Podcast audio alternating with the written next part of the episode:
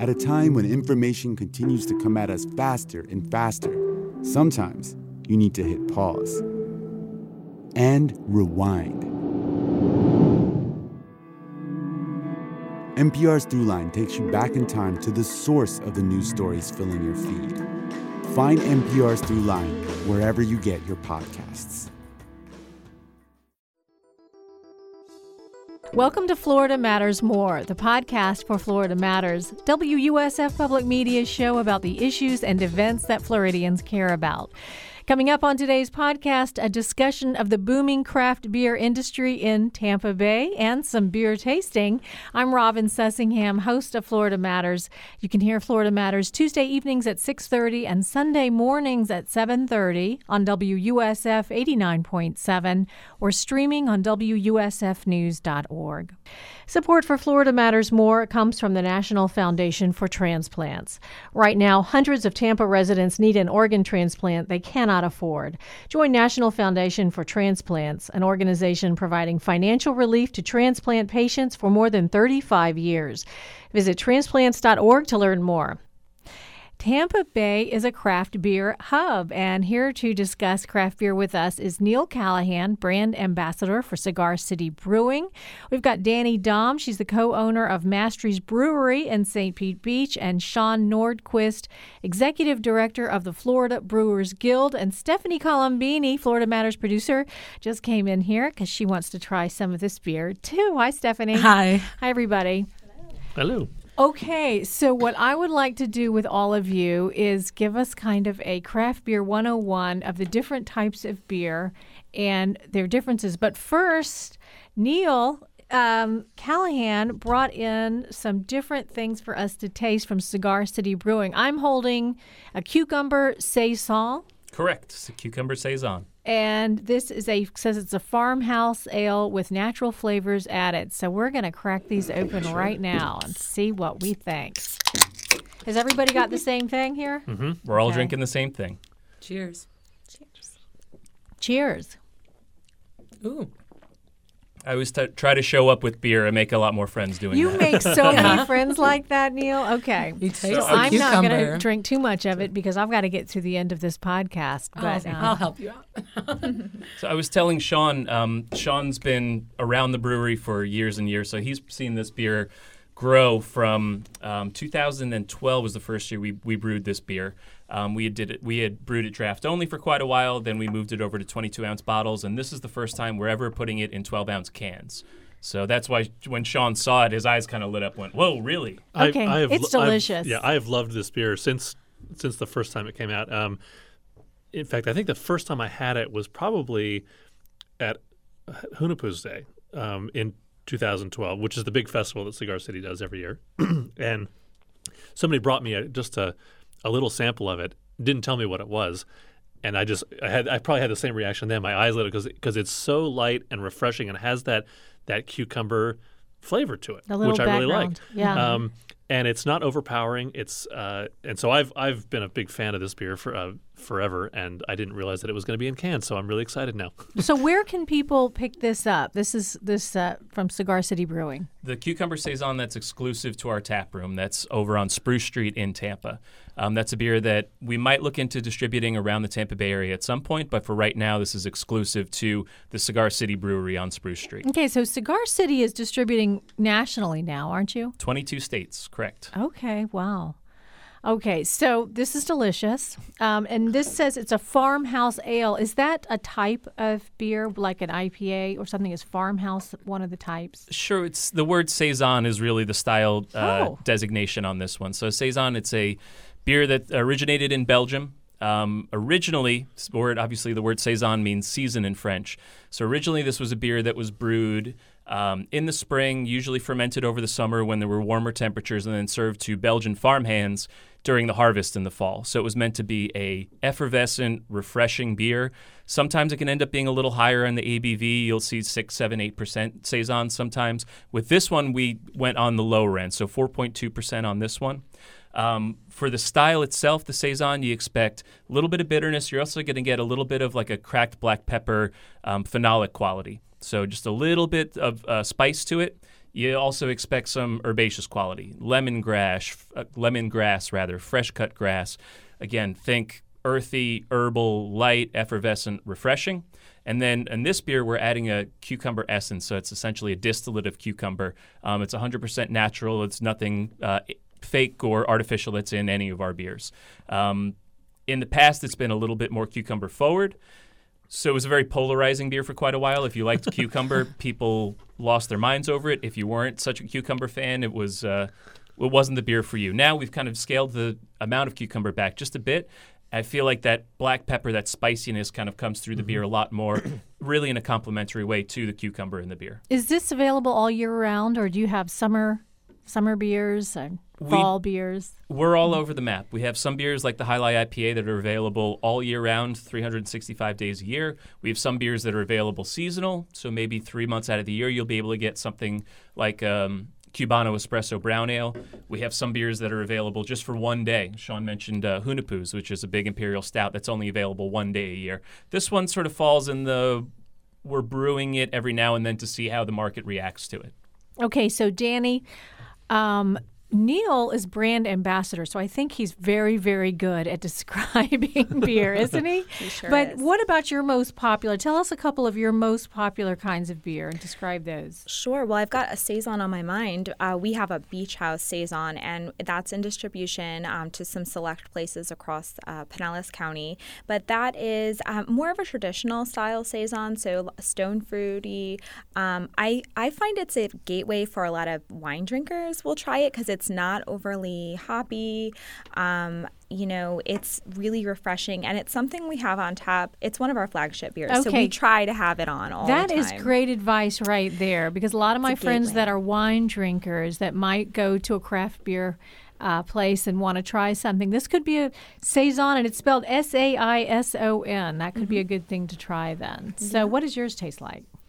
So, like I said, um, stone fruit, very, it's just um, effervescent, um, light. It's a medium color, though. So, a lot of times, like we said earlier, um, the color can be deceiving. So, don't go just on color when you're choosing a beer or be scared if you get a taste and it's more of a golden color. Um, so, ours is grapey, um, but not um, sweet necessarily, but it's just very smooth. Um, Sean Nordquist, what do you what do you want to describe? What do you suggest for these hot summer months? Um, you know, for me, uh, you know, I, I've been involved in beer for a really long time, um, and and I think most people go through an evolution of the styles they like. Uh, you know, I started off uh, really being drawn to the stouts and, and porters. I liked the darker, uh, the maltier side of things, a little bit sweeter. I think of those as thicker, kind of. Well- is that like Guinness? Would yeah, Guinness like be? like Guinness w- w- would be, and, and now Guinness is a, a you know th- that's that dry Irish stout that's um, that's they use nitrogen with it, so that's what gives it that real sort of creamy mouthfeel and that and real thick head on it, um, which you'll actually find a lot of uh, a lot of cra- craft breweries doing now using nitrogen. Uh, so they'll take some of their uh, their porters and stouts, and sometimes even their IPAs and other ones, uh, and using nitrogen, to, and it gives it a really smooth, soft mouthfeel to it, which is nice. Um, people also, you know, I moved in for a while into the the hoppy field where I was a big hop head for. So IPAs, double IPAs, you know, things, you know, the more hops, the better. Um, sours, which are really, you know, some can be really interesting. Uh, you know, everything from really funky and strange, and you think there might be something wrong with this, to the point of just being really tart um, and really, uh, you know, really sort of puckering. Um, I find myself now coming back to some more traditional things like um, like an English bitter or a mild or a brown ale. That's um, just it's just a really it, it- almost like a comfort food, like almost like a comfort beer. Uh, you know, it's it's you know moderate alcohol, you know, four to five percent, maybe six percent. Um, you know, it's it's uh, it's really smooth. It's not. It's really well balanced. Um, but you know, I, I'm a. I still. I think I'm probably still a hop head at heart. So I like the American pale ales. Um, you know, I like the IPAs. Uh, you know, out on the beach, I'm going to go with probably a, an American pale ale, a little bit lower in alcohol. I can have a few more of them when I'm on the beach or on a boat. well, what has to be in beer to make to make it beer? Hops. Hops, barley, water, and yeast are the four. They have to be. Those things have to be in there, and then you can play with that. And you can do and well and hops you know, hops are actually probably a little bit. Uh, you know, I mean, I would say the vast majority of beer are going to have hops. There, there, are some beers that are made uh, without hops. Um, they use other things as a uh, as a bittering agent or as a balance. Um, you won't find very Is many. Is hops what makes it bitter? Uh, it, it's part of it. There's also the, the, kind of bitter you can get from some some roasted malts. Will give a, a bitter like a like the the bitterness of, of coffee or or dark chocolate. You can also get from the malt.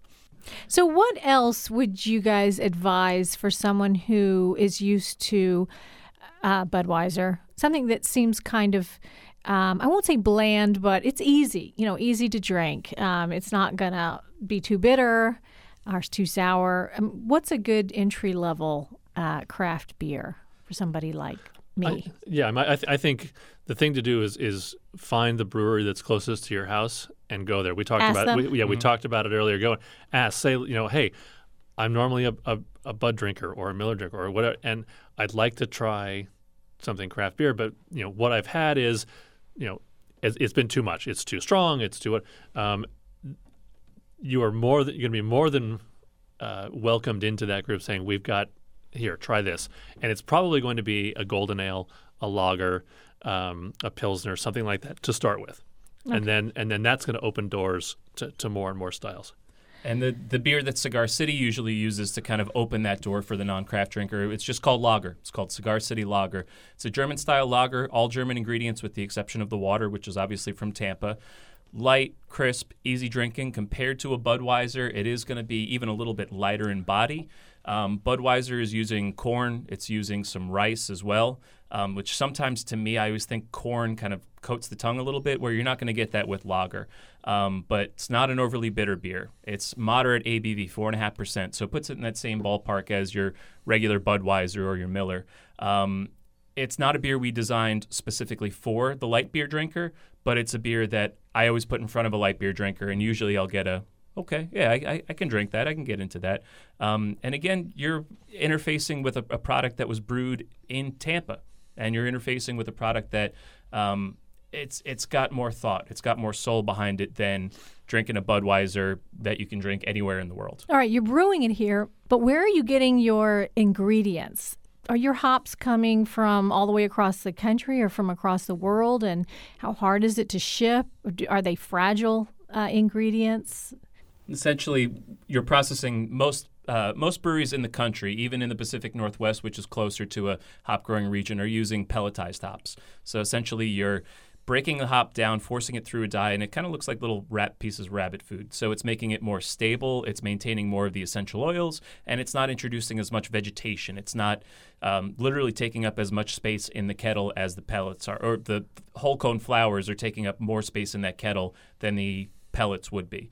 Um, so for the most part, you're not going to see brewers in Florida using fresh hops or wet hops. Whereas in certain other parts of the world, like on the West Coast, for instance, they'll do wet hop beers. So that means that within 24 hours, they're pulling those hop cones off of the vine, sending it to the brewer, and within 24 hours, those hops are in a beer. For us in Florida, we're typically using hops that are a few months old. It, best case scenario would be a few months They've old. They've been kind of dried out or dehydrated? Dried out. They're put in um, vacuum sealed bags. They're stored cold. So we're doing everything we can to maintain the freshness of mm-hmm. those hops. But so um, we heard on Florida Matters a piece by Roberto Roldan about Florida hops. So we might be able to use Florida hops at some point. That, do you think it someday it might be might happen? Yeah, and I think one of the things about that is um, it's exciting to be able to, to have that there. So I think once we get to a point where they can produce the kind of volume and consistency um, that the, the, breweries would need to get them on a regular basis, you'll start seeing more of it. Right now, it's going to be a um, uh, you know, spe- you know, a special brew, a you know, special kind of run, um, because you need a lot of hops to make uh, to make beer, uh, and if you want to do something um, with the right now with with Florida hops, it's going to have to be a, a, a smaller special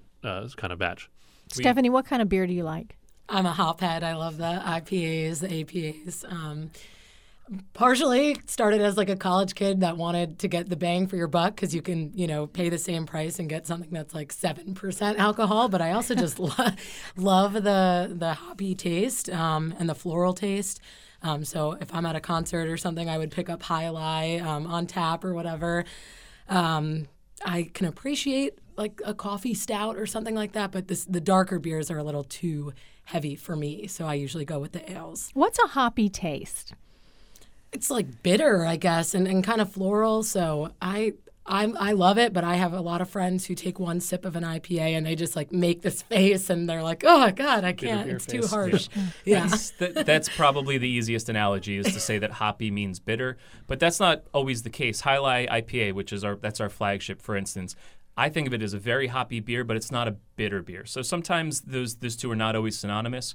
Hops can also mean bright tangerine, grapefruit, clementine flavor. Mm-hmm. They can mean there's new experimental hops. There's one called lemon drop that literally tastes like lemon so it's drops. something acidic. It sounds like. Mm. When you talk about those citrusy flavors, I know. Yeah. Well, we just have to drink more beer. Right. It's, it's, it's, also. Do we want to try some Jai Alai? Do you have that? Yeah. Yes. Oh my god! I came prepared. so one of the things to remember too, though, is that um, to to talk about something being hoppy uh, is you really can't say, you know, well, what does hoppy taste like? Because at this point, I don't even know how many different varieties of hops there are.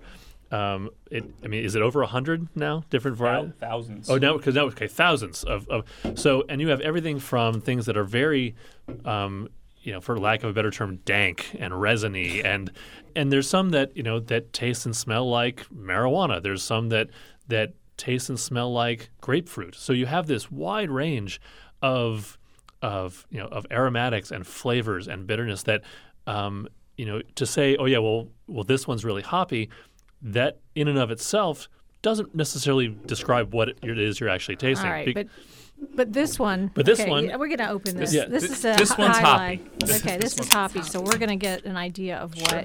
hoppy tastes like. Yum. So Sean Sean was mentioning earlier, IPAs are the biggest category in craft beer by heads and shoulders what sets Jai Alai apart and why I think Jai Alai has found so much success in the IPA category is that it's not an overly bitter IPA. You're going to get this little bit of orange peel, tangerine, clementine quality. You're going to get a little bit of caramel. It's coming from the malt that we're using. Just a touch of bitterness. The bitterness is in there to provide balance. It's not supposed to beat you over the head with the bitterness but it's there. So it's like the pith of the of the tangerine peel or the yes, lemon sure. peel, and people yeah. love it. Stephanie is loving it. I am going back to the cucumber saison immediately. I mean, that is this the saison is so much more for me. Sure, sure, and that's the. This is bitter for me. This this Jai Alai, and I know this is super popular. It, it is super it's popular the, right now. Jai Alai IPA. Mm-hmm. Jai Alai IPA is the number one selling craft six pack can in grocery stores in the country. What? And, and we're only in 22 states. That's amazing. What? Really? Absolutely. Okay, we're gonna have to fact check that. sure. oh, you can. It's so you know. I, I, don't know if we need to include this in the podcast, but it's all included. If, if you're you, you need to be specific. Craft six pack can. So if it's if it's wow. a six pack in glass, that then right. we're talking about a different category. If we're talking about um, a twelve pack can, different category. But craft six pack can in the entire country, all through essentially IRI is, is a, a data collection group that just if you scan a barcode, grocery stores, Total Wine, mm-hmm. um, ABC, those pl- those kinds of places report through IRI. So this is the number one selling craft six pack can in the entire country. Muzzle tub. Thank you. We're trying. Cheers. So Cheers. You brought up Goose Island. Is that still considered a craft beer? Right, because it's owned by it, it's InBev or yeah. Anheuser-Busch. Yeah. yeah. Correct. And and again, go. I think most of us defer to the Brewers Association definition, which is small, independent, and traditional. Mm-hmm. So it's owned by InBev, but twenty percent of it is still brewed they're, locally. They're hundred percent owned by, by Budweiser. Okay, so that's not craft it beer. It started Correct. as craft beer in chi- okay. Chicago, I Chicago. believe, yeah. and then they were bought. So now, that's I think something you're seeing nationally, like where you're wondering is the IPA and the craft beer I'm buying at, you know, the stadium, is it actually craft beer mm. or is it someone like InBev selling? And, and does it matter if it tastes the same? But does it ah, taste the that, same? Well, that that becomes a really interesting conversation. Yeah. Okay, um, Sean, go ahead, have it. So this this is a conversation that that comes up um, on a pretty regular basis, and you will get probably as um, as many answers uh, as people you ask. Uh, does it matter if your beer is craft or independent. Um, does it matter who makes your beer, uh, as long as it tastes good? Uh, I you know I think that a, you know, for some people, that the answer is simple. No, I, I like what I like. You know, and which is why, you know, I think you know you can see. You know, Budweiser sells you know you know a gajillion you know uh, gallons of beer every year. Um, for some people, the fact that uh, Anheuser Busch uh, and others um, actively work to uh, you know to undermine some of the small breweries and and and push them out um, makes them anathema. So anything having to do with Anheuser Busch, they won't. They you know it, it, they're not part of the family anymore. Um, where it gets really sticky is where a brewery that that like a craft brewery that has grown up with everybody else, uh, and you know the owners, you know the people that work there, you know the guy that makes the beer. Uh, they get to a point where they need to make a decision, and somebody comes in and offers them, you know, a lot of money, you know, with lots of zeros behind it, uh, to to buy it either in part or outright, and and then they decide to say yes. Uh, there are people that now say, you know what, you sold out, get out of my house. I don't ever want to see you again. I can't believe I ever gave you any of my money, um, and I'll never drink your beer again. And anything I have in my fridge right now, I'm pouring out. Um, and and we've seen it. I mean, it happened. Uh, you know, a couple years ago, there was a couple breweries that were that were acquired a couple years ago that were very very popular in the craft community uh, nationwide, and they sold it to to AB InBev, and were almost overnight pariahs in, in much of the community, which is, you know, part of me I, I, I get it, but I also you know these are these are people. You know, have we, to we, retire. Yeah, I mean, yeah. Well, they, they have, and then some. I mean, you know, they, you know, these are people that that um, that worked very, very hard to get to a position where they were even on on AB's radar, let alone worthy of of. Um, were these in buying. Florida? Who was this? this no, this was uh, Wicked Weed. Uh, they're up in North Carolina, mm-hmm. and uh, they were they were extremely popular, uh, and, and the, especially the, the craft beer nerds uh, around the country love them. Mm-hmm. And this sort sort of came out of nowhere, and they were acquired, and people lost their minds. Um, they got you know there were people that felt you know personally betrayed because they um, they you know had decided because they've spent a lot of money on on Wicked Weed beers, and um, they felt like all this money I gave you for the stuff that you know that you were making you just turn around and sold out to somebody who's trying to kill the industry. The bad you know, guys. Th- yeah. So that that's the response you get from from a lot of people. Then then when when Cigar City made, you know had made their merger and, and went with you know Fireman's Capital, there were some people that were upset about that. Even though this, I mean, this is not the same thing at all. It's not Anheuser Busch buying, but they went with a you know venture capital firm and they partner with a number of number of other breweries. For some people, even that is too far. Um, it's not you know, pure. It's not. It's not pure anymore and you know th- there there is a bit of tribalism that goes on uh, in this, and and that's where people start making comments that well you know the craft beer community it's you know doesn't exist anymore. we're not a community now. We're just you know uh, you know it's it's just tribes. It's and and I think that there are a few vocal, but they're very much in the minority who, unless you are you know in the original location that you built with your own hands and it's the same people there and the same owners. And I don't care if you're making any money or not. That's you know th- that's the only way that I'm going to drink your beer. You're going to have those. But I think it's important to remember that behind it all, you know, these are people. These are people that have grown up with us in the community, and you know, you're you are absolutely within your right to spend your money however you want. But I think it's important also to remember that you know that uh, you know that you know, where where your beer comes from. I think it is important for me.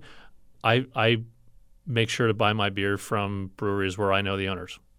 So it's not so much the taste for you; it is partly. Oh, the taste is absolutely. But if I if, if, you're not making good beer, I'm not going to buy your beer. Well, I guess so. Going back to my original question, did Wicked Weed did the taint did the did the taste change at all? I mean, when when they sell to the bigger corporations. Um, and now they're in bigger distribution and a, a bigger capacity, and everything has grown. Can they keep that same are they keeping the same? I think taste? in the case of Wicked Weed, it remains to be seen. Okay. Um, I think, you know, and, and I'm not going to speak ill about anybody. I think that th- there are those that would argue that when Goose Island was acquired by AB InBev, their beer just, and now this was this was several years ago now. So now I think we've seen that um, there are. I have heard um, the argument that their beer is not as good as it was. I, I, can't speak from personal experience, but um, but I I, ha- I have heard that. Well, people just don't have as fun of an experience drinking it too. It's psychological. It's Right. psychological. Sure. Right? Sean Nordquist, Executive Director of the Florida Brewers Guild. Neil Callahan, Brand Ambassador for Cigar City Brewing. And Danny Dom, co owner of Mastry's Brewery in St. Pete Beach. And Stephanie Colombini, Florida Matters producer. Thank you all for being here. Well, thank you so much. Thank you. Thanks for having us. Thank you for joining us and listen to Florida Matters on the radio Tuesdays at 6:30 p.m. and Sunday mornings at 7:30 on WUSF 89.7. You can always find it online at wusfnews.org. I'm Robin Sussingham. Come back next week for another episode of Florida Matters More and subscribe on iTunes, Google Play, or Stitcher.